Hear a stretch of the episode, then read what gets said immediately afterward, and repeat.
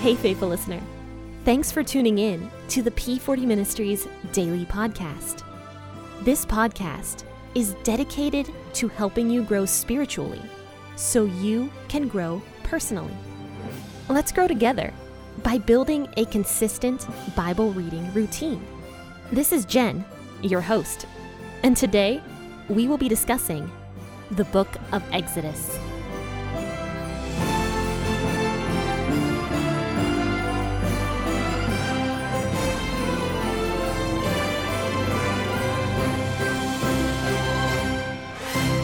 Friends and faithful listeners, happy day before Thanksgiving. I hope you guys are having such a fantastic week already and that you are preparing to have a really fantastic Thanksgiving day tomorrow. So, tomorrow I am going to be doing an episode, and I'm actually going to be doing a special Thanksgiving episode, which is kind of cool because I'm still going to be continuing through the Bible at my normal pace. But what we're talking about tomorrow in the book of Mark, which is on schedule with where we're supposed to be, actually has a lot to do with Thanksgiving. Thanksgiving. So it was kind of cool that uh, it sort of lined up perfectly so that we can talk about a Thanksgiving theme on Thanksgiving Day. So I'm actually going to be having a guest joining me tomorrow, and he is an awesome person. I got a chance to know him, and his name is Jonathan Schaefer, and he is a pastor in the heart of Cleveland, and his church is called Grace Church, and it has two different campuses, and they're opening up two more different campuses in a prison ministry kind of way in the next few months or so. So they're going to have four campuses coming up. And I have him on the podcast tomorrow talking about Thanksgiving, you know, Jesus coming through the city on the back of the donkey and how that relates to Thanksgiving. You might not think it does, but it completely does. So definitely join us tomorrow and uh, hear Pastor Schaefer speak. He's a fantastic uh, public speaker and just a great person that I'm just very excited to have gotten to know. But today we are going to be talking about Exodus chapter 33, verses 1 through 11. And we're going to be reading out of the WEB version of the Bible, or rather, I'm going to be reading out of the WEB. But uh, feel free to read out of the version you like to read out of and uh, grab that cup of coffee or that cup of tea, and let's read this. Yahweh spoke to Moses, Depart, go up from here, you and the people that you have brought up out of the land of Egypt, to the land which I swore to Abraham, to Isaac, and to Jacob, saying, I will give it to your offspring. I will send an angel before you, and I will drive out the Canaanite, the Amorite, the Hittite, and the Perizzite, the Hivite, and the Jebusite. Go to a land flowing with milk and honey, but I will not go up among you, for you are a stiff necked people, lest I consume you on the way. When the people heard this evil news, they mourned, and no one put on his jewelry. For Yahweh had said to Moses, Tell the children of Israel, you are a stiff necked people. If I were to go up among you for one moment, I would consume you. Therefore, now take off your jewelry from you, that I may know what to do with you. The children of Israel stripped themselves of their jewelry from Mount Horeb onward. Now Moses used to take the tent and pitch it outside the camp, far away from the camp, and he called it the tent of meeting. Everyone who sought Yahweh went out to the tent of meeting, which was outside the camp. When Moses went out to the tent, all the people rose up and stood, everyone at their tent door, and watched Moses until he had gone into the tent. When Moses entered into the tent, the pillar of cloud descended, stood at the door of the tent, and Yahweh spoke with Moses. All the people saw the pillar of cloud stand at the door of the tent, and all the people rose up and worshipped, everyone at their tent door. Yahweh spoke to Moses face to face, as a man speaks to his friend. He turned again into the camp, but his servant Joshua, the son of Nun, a young man, didn't depart from the tent.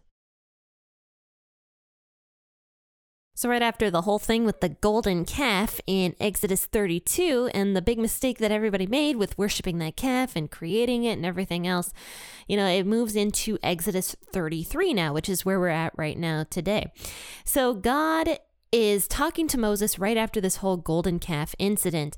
And so he's basically like, okay, look, I am still going to bless you guys. I'm still going to give you the lands that I promised your ancestors. I'm still going to be with you in battle. He says, but the one thing I'm not going to do is be in your presence anymore like I was before, like with that pillar of cloud and with the fire before you know, when God was leading the Israelites um, into the promised land before he his presence was like basically right there you know his presence was there. He, he was in the form of that cloud and in the smoke and then he was up on mount sinai. Like he was with his people. But now he's saying that he is going to basically remove his presence from the people.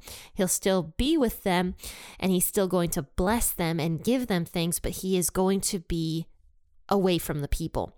And instead, he's going to send his angel way ahead of the people to fight for them. Is basically what God says is going to happen. So, this was a test for the people. This was a test to see where the people's hearts were because I, have talked so much about how God's presence with the people was actually going to bless the Israelite nation. But one thing I haven't mentioned is that isn't the end goal, or at least that shouldn't be the end goal, is to receive the blessings. Rather, the end goal should be to have a relationship with God. So God was testing the people in this way to see where their hearts were.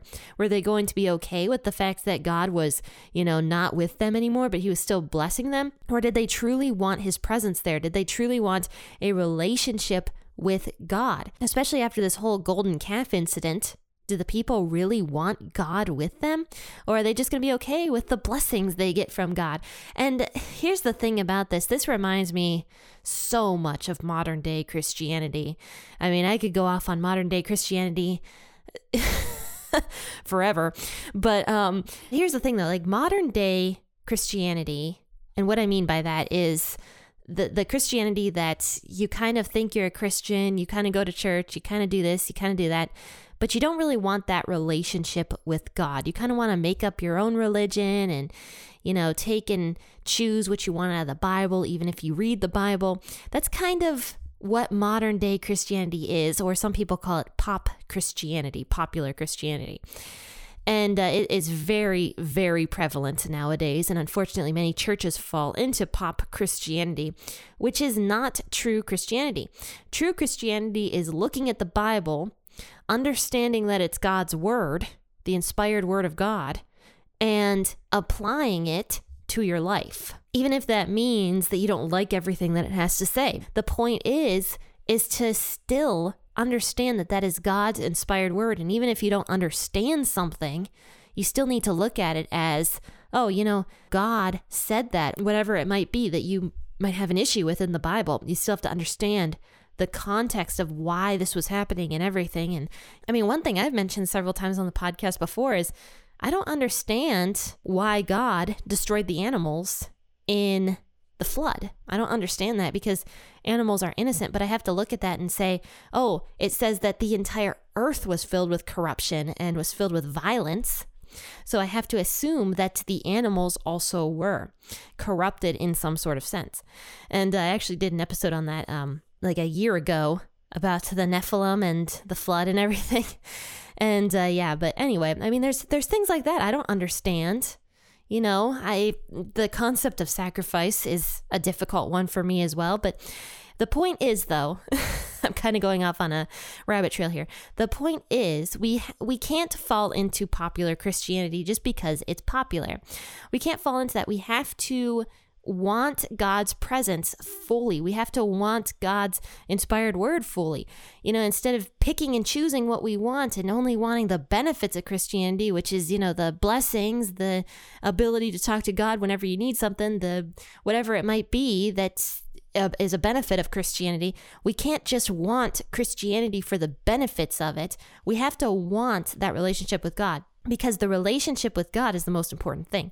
Because we could have all the blessings in the world and still be miserable people. And then on top of that, we wouldn't have the gift of salvation that God freely gives us. So that's kind of what is happening here in scripture in Exodus 33 is the same exact concept except Old Testament instead of New Testament do the people want that relationship with God? Do they truly want that forgiveness that He's able to give? Or do they only want the blessings that He promised them if He's going to be in their presence?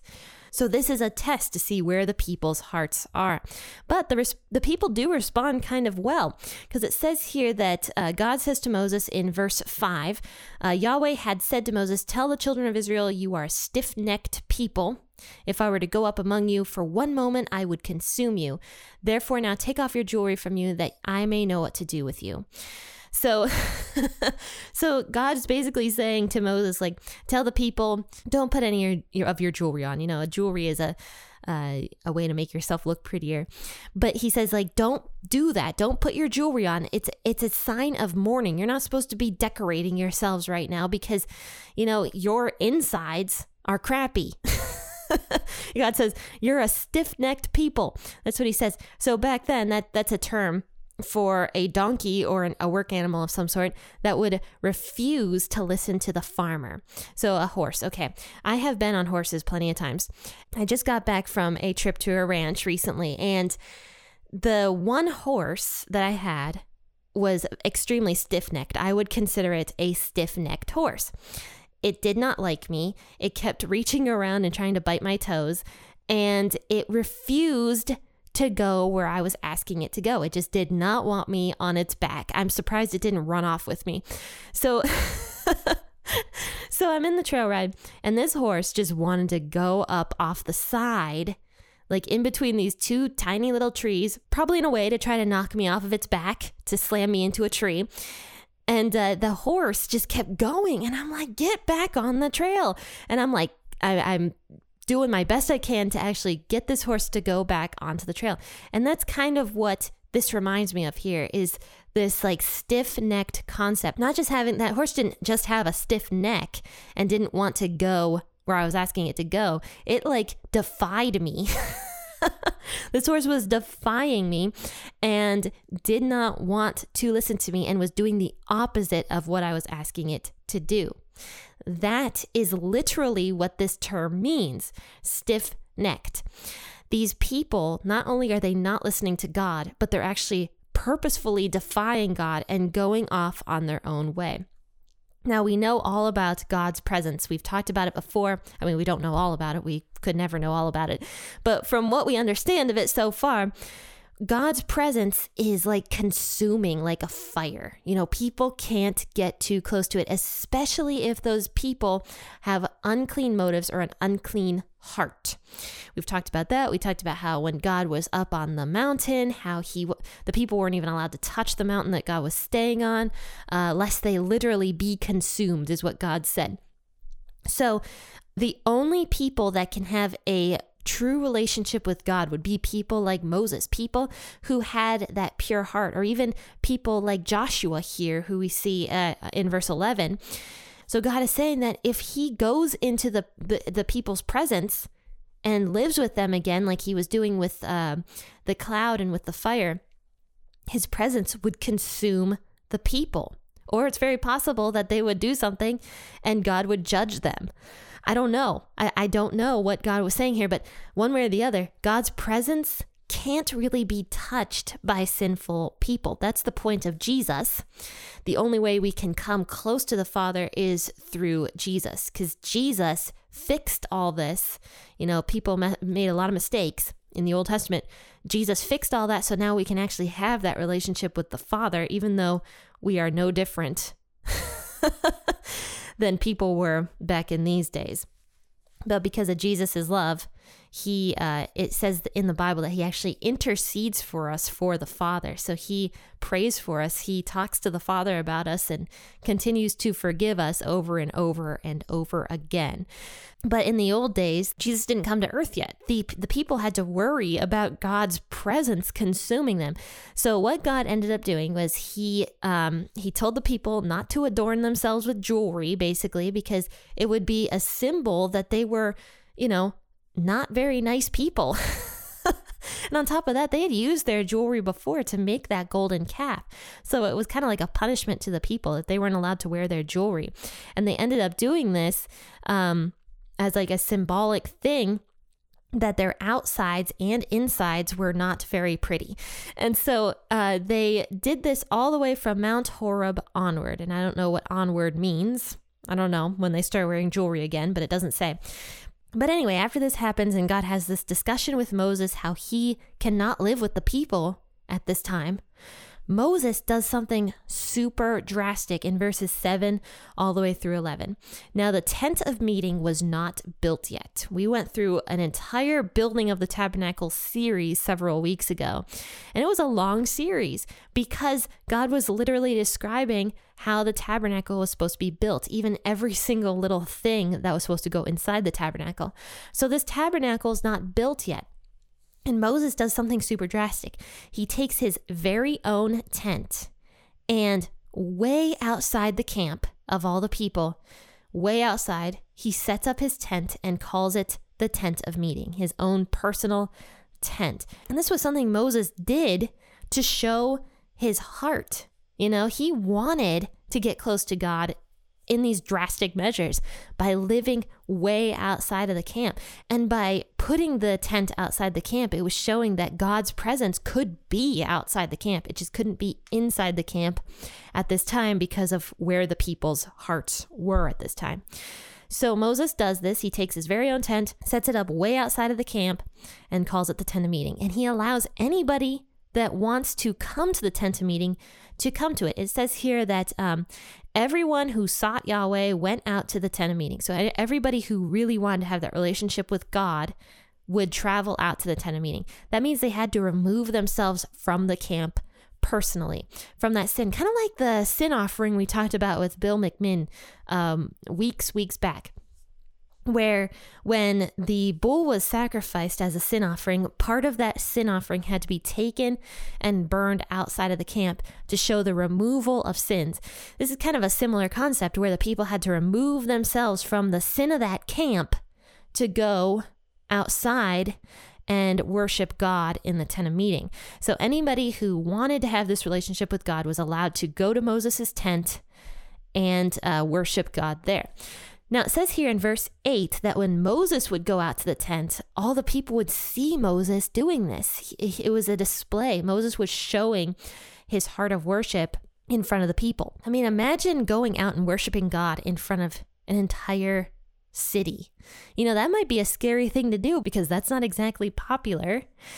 I mean, there's a reason pop Christianity is so prevalent right now. It's not very popular to show your worship to God. But yet, this is what Moses was doing. He was being an example as a leader by going out in front of the entire congregation of Israel and showing how much he wanted to worship God.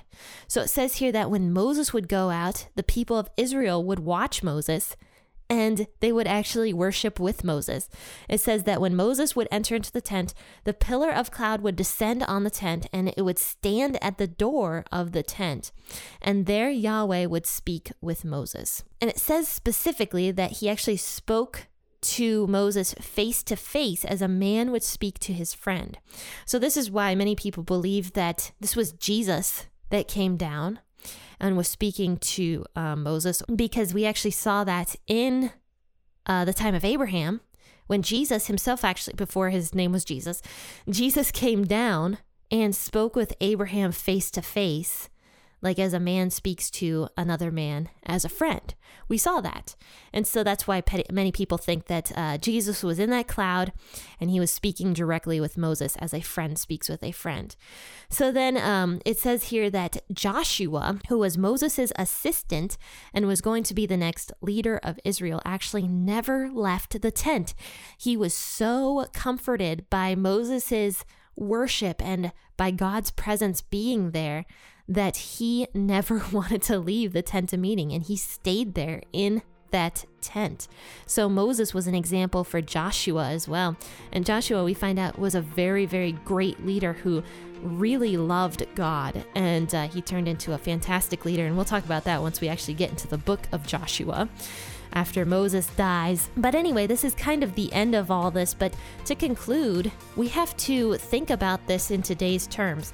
What are we doing nowadays that would be considered um, popular Christianity that maybe is going against what the Bible teaches? We have to think about that and uh, make sure that we're not falling into that because we see what happens in Exodus 32 when the people did fall into that trap and start worshiping other gods, even though Aaron said, Let's have a feast to Yahweh, he was adding in this golden calf God with the true God, with God Himself.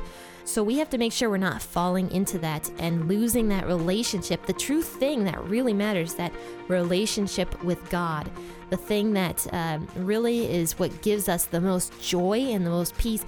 I mean, we see that throughout the Bible. We see that God says that when we have a true relationship with Him, He gives us. Um, peace that cannot be explained. He gives us joy that cannot be explained. Something, a, a joy that literally could not happen without God's presence. So, friends and faithful listeners, thank you so much for tuning in this morning to Exodus 33. Definitely go to the YouTube channel and subscribe. I'm going to drop a link to the YouTube channel in the bio of this podcast episode. Friends and faithful listeners, have a fantastic Thanksgiving Day tomorrow. Tune in to hear Pastor Jonathan Schaefer and I discuss uh, Jesus and Thanksgiving Day. Happy listening, and God bless.